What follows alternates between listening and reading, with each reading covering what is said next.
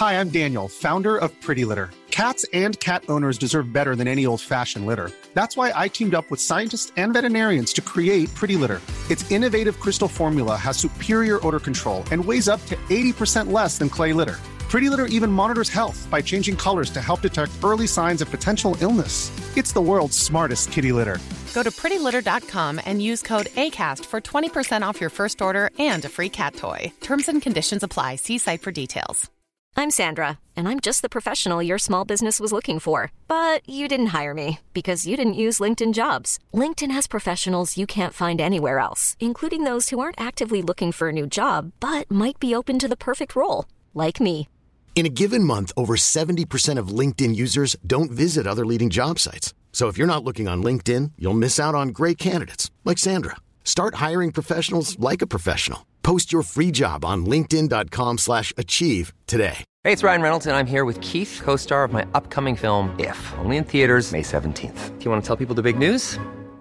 All right, I'll do it. Sign up now and you'll get unlimited for $15 a month in six months of Paramount Plus Essential Plan on us. Mintmobile.com slash switch. Upfront payment of $45 equivalent to $15 per month. Unlimited over 40 gigabytes per month. Face lower speeds. Videos at 480p. Active Mint customers by 531.24 get six months of Paramount Plus Essential Plan. Auto renews after six months. Offer ends May 31st, 2024. Separate Paramount Plus registration required. Terms and conditions apply if rated PG.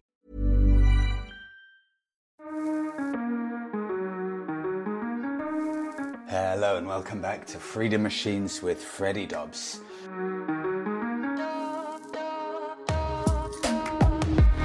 It's been it's been a different week for me this week, especially yesterday because I had instead of a bit of two-wheel fun, I swapped two wheels for four wheels and I'll get on to that in a second, but firstly, Today's podcast episode is proudly sponsored by Sizzapp. That is the motorcycle and car tracker and riders and drivers mate. If you use code FREDDIE15 until the end of the month, you get a 15% discount on all 2G devices.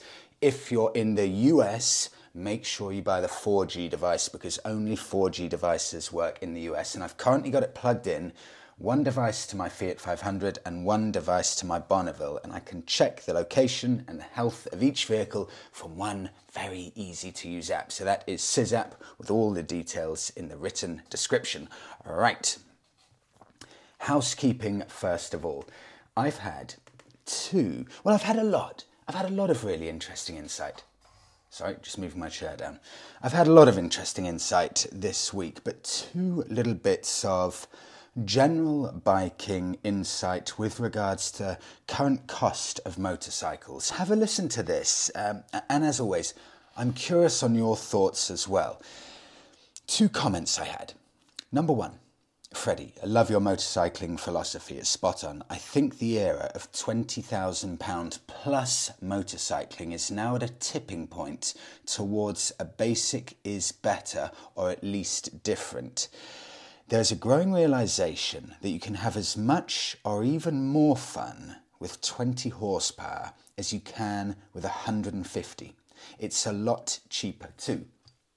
Now, in the same vein as that, and this is completely completely coincidentally, they came along. Have a listen to this as well. Someone else, Freddie. As always, things are invented. They get to a point where they are right, and then we carry on going too far with it. We then look back and realise that we'd actually sorted it way back. A bit like razors. We had the cutthroat razor, then developed the DE razor to perfection, but then we carried on putting more blades on aloe vera strips, wobbly heads, and now people have realised that the DE razor was awesome and they're now reselling. Go figure. There's no other brand for me that defines this what should I call it? Uh, ideology, way of thinking than Royal Enfield, taking us back to basics and proving that you don't have to spend a lot to have that pure joy of riding. And maybe it is the case that maybe we did have it right. Early 2000s, mid 2000s, for example. You know, I wouldn't want to go back to carburetted bikes because I had mid 1990s Japanese motorbikes, and they were Japanese, so we're talking the more reliable end of the spectrum. mid 1990s Japanese bikes, um, uh, all the way up to 2002 with my Suzuki Bandit, and every single one of them was a nightmare to get starting to get started, especially in the winter. I remember I used to work in a warehouse. I was I was 20 I think I was 26 years old. I was working in a warehouse at the time, night shift. And I, my only mode of transport was a 1993 Suzuki RF 600 in red. It cost me 790 pounds. And it, I remember I was living in a kind of bedsit place and I had to always park it on a, a bit of hill facing downwards. The, the job I was in, B&Q, which is a, a kind of warehouse shop selling bits for your, your houses, it, it, was 10 miles away, so no hope of me getting there any other way apart from the bike. And I would always have to push start it, where I'd have to get in all of my winter gear, which takes about 20 minutes in itself, and then pray, pray that the bike would start and it was 50-50 it would start. And if it didn't start I'd be in all all of my winter gear desperately running with the bike down the hill as fast as I could leaping on it and praying praying that it would start. And if I had to do this running start three or four times because it didn't work I would of course have to then push the bike all the way back up the hill and retry pushing it down again and I would often have sweated about three kilos worth of sweat trying to push it down and jump start it. So I'd be fresh and ready for work, and then by the time I'd actually got to work, I'd be a shaking, nervous wreck, and I would be in desperate need of a shower. So for me, the glory bits, the prime bit of that beautiful sweet spot of biking, for me it came, it has to be injected for me. ABS, I'm sure that's a nice plus, but the only thing I really need, I need to have injection. My 2002 Suzuki Bandit was not injection, so I would say anything kind of 2008 onwards, which coincidentally is when the Bonneville became injected, is the sweet spot. Past that, nothing else bothers me.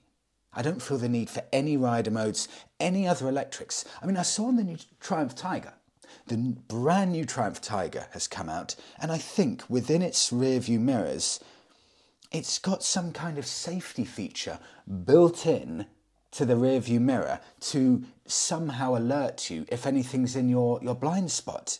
It is just going so, so far. I'm not saying it's a bad thing, but I do understand the argument when people say, you know, we're, we're just constantly evolving everything, whether it's motorcycles or cars or anything else, when it's not actually needed.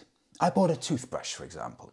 About six months ago, I went into Boots and there was an electric toothbrush that I was looking at.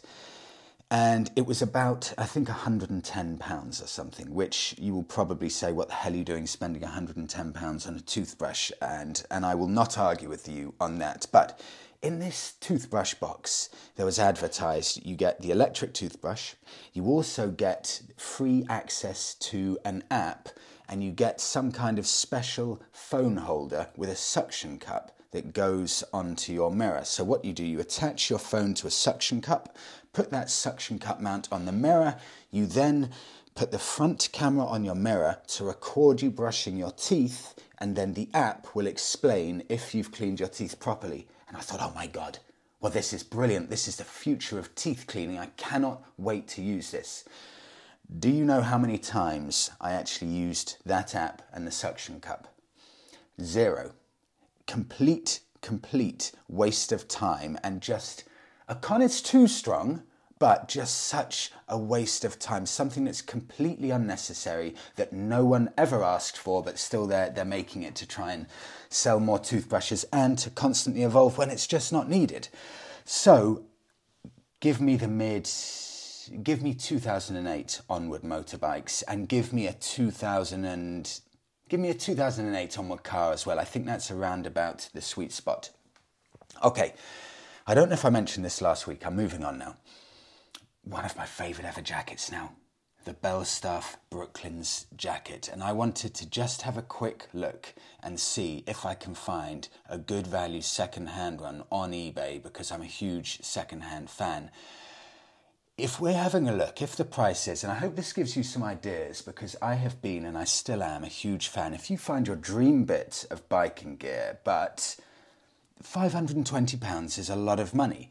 If you've got a lower budget than that, do go on and have a look at eBay for some of these. For example, I'm looking at a Belstaff on eBay, a Belstaff Brooklands motorcycle jacket here and it's £350 or best offer. And honestly, these will last a lifetime. So if you buy one of these, you will never have to worry about it degrading at all. New ones are £525, but get a second hand one in pretty much as new condition and you'll be saving about £200. And honestly, once you've worn it, once you've worn anything once, it's second hand anyway. So if you're looking for a good bargain, you may as well save a few pennies. Right. This is with regards to the Royal Enfield Classic 500, a little bit of owner's insight. And I wanted to read this out because I always find little stories, little snippets, and emails very inspiring. Have a listen to this. Hi Freddie, just watching your Classic 500 video. Mine's the Chrome Classic 500 from 2018, 1,500 miles on the clock. I bought it a year ago with only 129 miles on the clock, so it was like new. I fitted a Hitchcock's Gold Star exhaust on just for a little bit more throat. See the video of the exhaust. And I did actually watch this on YouTube. It is the most perfect sounding bike I've heard. I love it, and so does everyone else. It literally puts a smile on my face every time I ride it. I noticed there was a paint blemish on the tank, that had, and then I had that changed by Royal Enfield. No problem at all, under warranty. It's a keeper and going up in price now that Royal Enfield have stopped making them. I'm 71 years old and I'm off to Spain solo in the summer for three weeks on a 2017 Honda CBF 1000. I also have two Honda C90s, the Cubs, one of which I've done John O'Groats to Land's End. I've also got a 1998 Honda Valkyrie Tourer that I call the Fat Lady. And that's from Duncan in South Wales. It's just such a great attitude, isn't it? So great going solo around Europe. Good for you, Duncan. And your bike taste, I should say, I couldn't believe it actually when Duncan listed his bikes. Honda Valkyrie, I've mentioned numerous times on the podcast. Honda Cubs mentioned numerous times, and of course, now my new favourite bike, the Royal Enfield Chrome Classic. Oh, we've got the same tastes, Duncan. I hope you've been enjoying the glorious weather in Spain over the past week. Okay, I this has been something I've been so excited about I actually had to contact the person who sent me this email and I said, please, you have to let me do a YouTube video on this. This is one of the most brilliant stories I've heard. So, in the future, I'm hoping this summer, I really, really hope to bring you a YouTube video on this because the story just, oh, just drew me in the more I read it. It's so good. I had to, I sent it off to my parents. I kept everything anonymous like I'll do now when I read it, but I had to send it off and just forward on uh, the email because it's such a great story. Hello, Freddie and Monica.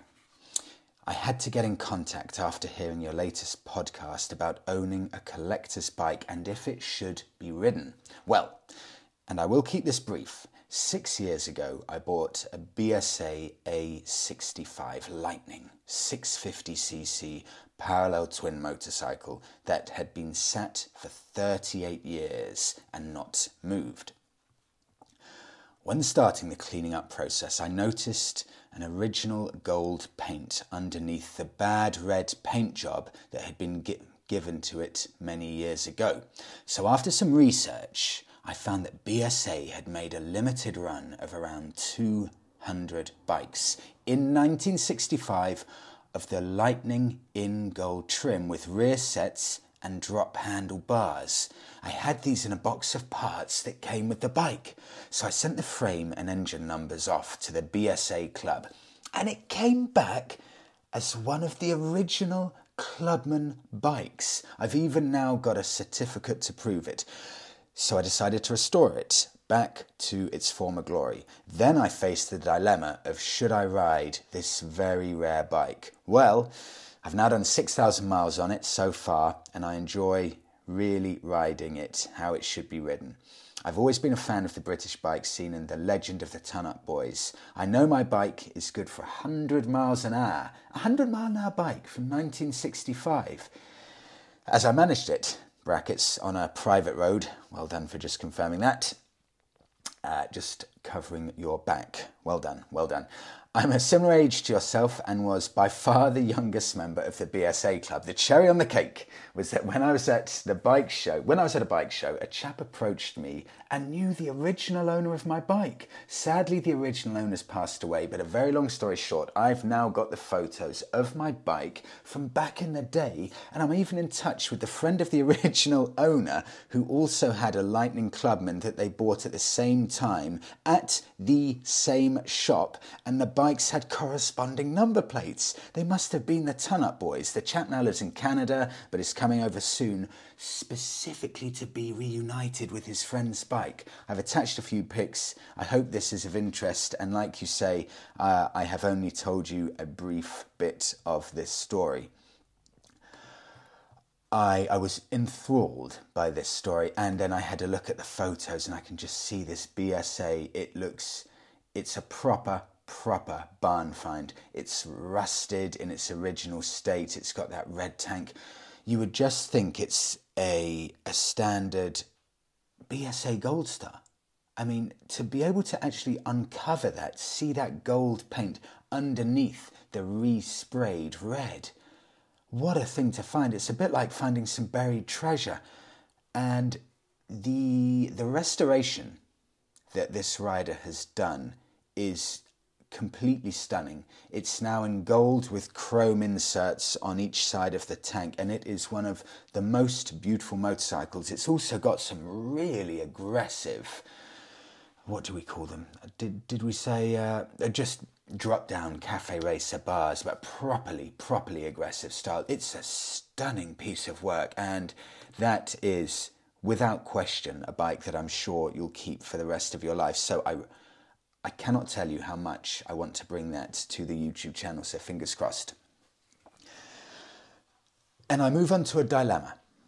A dilemma from another rider, and I have actually replied to this now, but have a listen to this because I find this especially interesting because I hear of so many different bikers who have the same kind of dilemma. It takes a while when we pass our motorbike tests to, to figure out the kind of rider we are. You know, are we a, a big adventure bike kind of rider? Are we more of a, a Harley cruiser kind of rider? Or are we a modern classic person? Or, of course, do we love Japanese sports bikes? There are no right or wrong answers, but it takes a while to figure out what kind of rider you are. And the only way you can really figure that out is by actually buying the bike, and I know that's a big commitment, or at least being able to test it for a good chunk of time, and then you'll immediately know once you've bought, or at least once you've tried that bike, yes, because that feeling immediately, the feeling is immediate when you know the right kind of bike that suits you. For me, it took me five bikes to get it, the Bonneville. You know, I've said it before, I had a Honda CB500F, I then had a Suzuki RF600, I had a Triumph Speed Triple, I had a Suzuki Bandit, and the fifth one, Triumph Bonneville, first bike I've ever owned. I felt, yep, this is the kind of biker I want to be. So have a listen. Hi, Freddie. I recently came across your channel um, and really enjoy it. I love the fact you're just a few miles from me where I live in Lowestoft. The only reason I haven't, um, oh, and your Bonneville is my dream bike, but the only reason I haven't ever got one is I don't want to be disappointed as I have so many, if not all, of my previous bikes. So this rider, he's had four bikes and not one of them he's ever felt, you know, quite like, yes, this is me. Not one's ever completely clicked, and I completely feel, I feel the pain of this rider. So, the only reason I haven't ever bought a Bonneville is I don't want to be disappointed. These are my previous bikes various mopeds Honda CBR 125, Honda CBR 650F, Husqvarna Vitpilen 701. That's a cool bike. That is a cool bike, actually. I mean, they're all good bikes, but I like the look of that. And a Honda CB1000R current bike. See, that's a big that's a big change. The Honda CB1000R to a Bonneville. And I continue. Well, I'm now in the market for a new bike, and this one I want to make the right one, the keeper. I'm debating a few and would love to know your opinion. Here are the four bikes that I'm debating Honda Africa Twin, Triumph Bonneville, Triumph Scrambler or Street Scrambler, and a Triumph Speed Twin. These are my current favourites. Let me know what you think, Freddie. I had a lot of fun answering this email, um, and this will completely come down to, and it really does amaze me because I've been in this situation, but how many people have been in my situation and this rider's situation? You've got a wide range of bikes that you're looking at, and whatever bike that you choose from this list, you know, you've got the Africa Twin, you've got an adventure bike, um, you've got the modern classic with the Bonneville, and you've got the more sporty version of the Bonneville in the Triumph Speed Twin. But the bike that you buy will determine a lot more things than sometimes we realize. It will actually determine the, the kind of biking gear that you want to wear with that bike, and it will determine the kind of riding that you do. For example, if you go out and you buy a Bonneville, it lends itself beautifully to relaxing rides to the coffee shop, just squeezing in a gap between two cars, nice and nimble, nice and agile, slim profile it lends itself to wearing lifestyle motorcycle gear, jump on, jump off. Maybe not the absolute last word in safety with the gear, but gear that's really comfortable everywhere and gear that genuinely looks good everywhere. Whereas if you buy an adventure bike, it does change things. You do get, and I welcome, of course, your opinion on this if you agree or not, but you get pushed slightly more towards the the full Gore-Tex, the textile adventure style riding side of things. And as you get that side of biking gear, sometimes it can just lead away from the more relaxing five or ten minute rides to the coffee shops, for example. I mean, I remember when I had my Triumph Speed Triple, it just didn't lend itself as much to a casual coffee shop run in the same way that the Bonneville did, just with that laid back easygoing, you know, modern classic vibe that it has. But every bike has its purpose.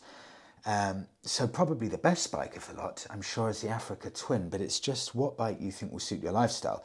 I should say I've only ridden the Triumph Speed Twin for about 20 seconds in the wet, so I can't comment. But that bike is noticeably more aggressive than the Bonneville. It is a different kind of riding with that, uh, the Speed Twin. It's a more focused weapon. I recommended to this rider the Bonneville, but I am biased and I know that there'll be plenty of people that don't agree. But for my kind of riding personally, I love the Bonneville because it's easy going and it can be a commuter bike, it can be a tourer bike, you can have two up very comfortably, it's got a great seat and it lends itself to that that cool looking biking gear, or at least cool in my mind. So that's why I love the Bonneville so much because it's a complete package. I like the biking gear you know, almost as much as I like the bikes. I'll have everything that goes with that modern classic riding, the gear, the lifestyle, everything. So that's personally for me why I like the Bonneville. Oh, oh, this is good. Nadir, Nadir sent in a picture of one of the most breathtakingly beautiful bikes I have ever seen, and that is, and I'll just get this up, um, Freddie. Uh, just uh, showing a few uh, few photos of the vintage, the Indian vintage, and it's in green. I've I've just lost the picture, but he, uh, he's got it in Nadir has bought, and I think Nadir's over in India.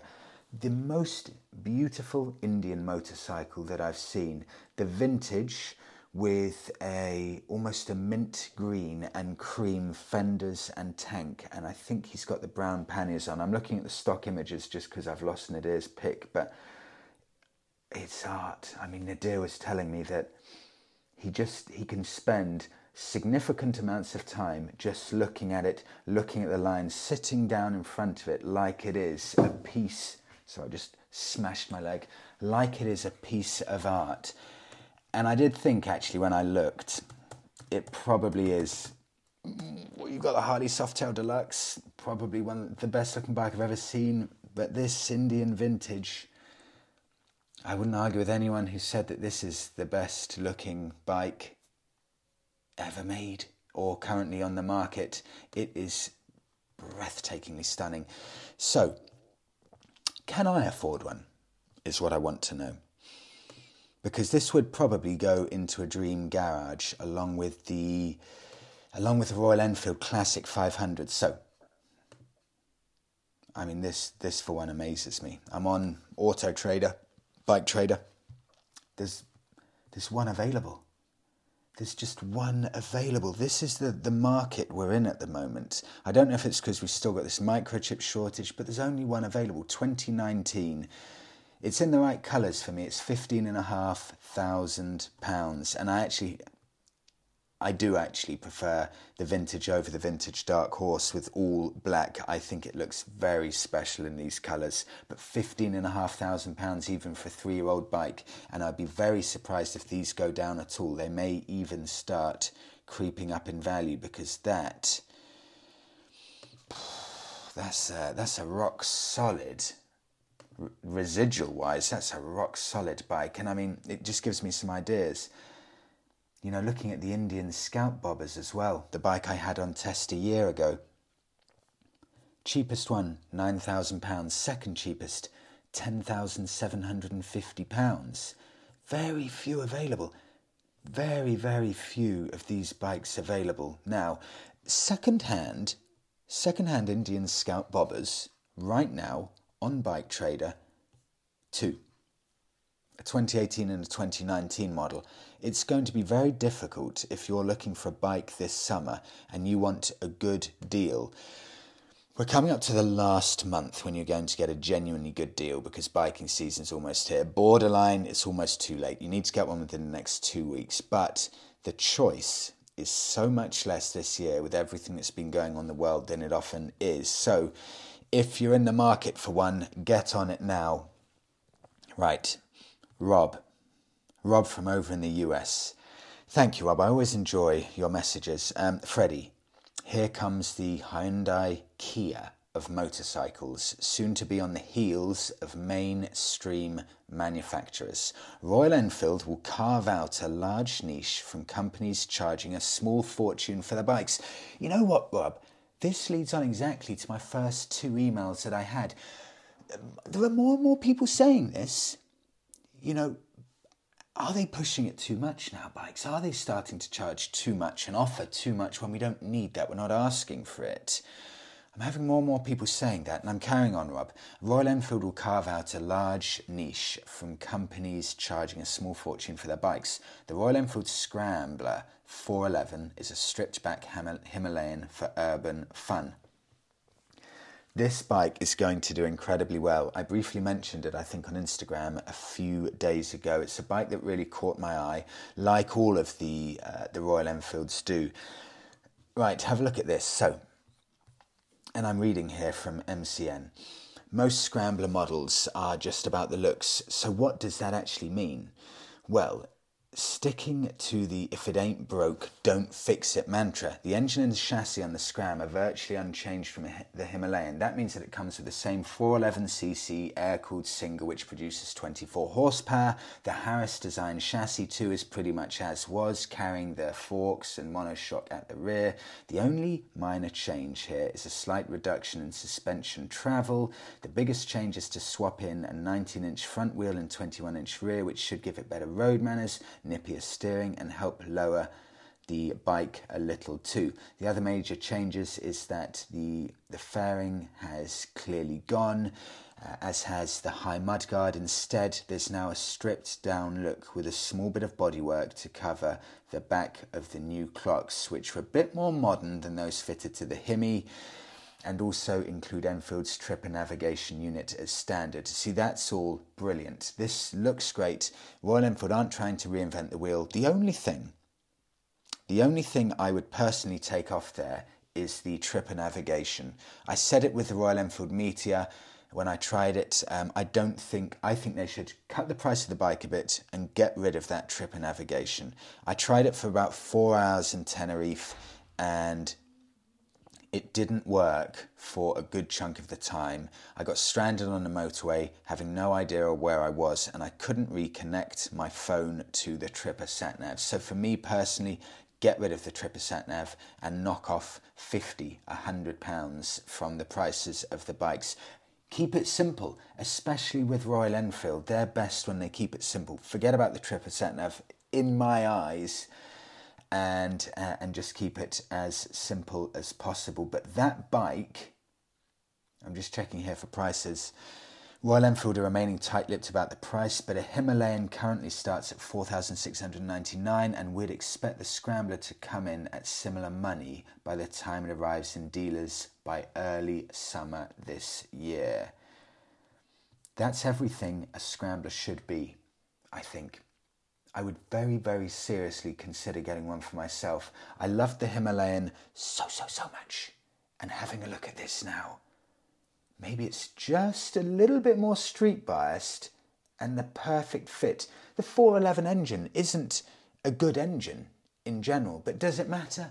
Not one bit. Not one bit, because they've got that soul. They've got the very essence of what biking's all about. And I will leave it there, but keep an eye on that. A lot of people are talking about this, and I think I think Royal Enfield will smash it out the park once more with this Scram 411. This is a bike that I'm desperate to try, along with the Royal Enfield Classic 350. Right, I'll end it there.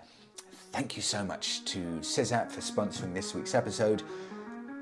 For 15% off, use code FREDDIE15 valid until the end of March. Thank you so much, everyone, for listening to this week's episode. Have a superb week all, and I'll speak to you in the next one.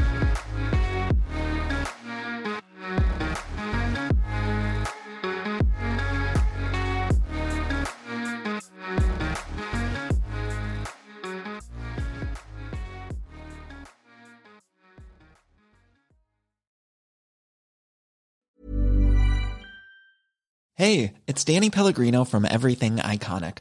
Ready to upgrade your style game without blowing your budget? Check out Quince. They've got all the good stuff shirts and polos, activewear, and fine leather goods, all at 50 to 80% less than other high end brands. And the best part? They're all about safe, ethical, and responsible manufacturing.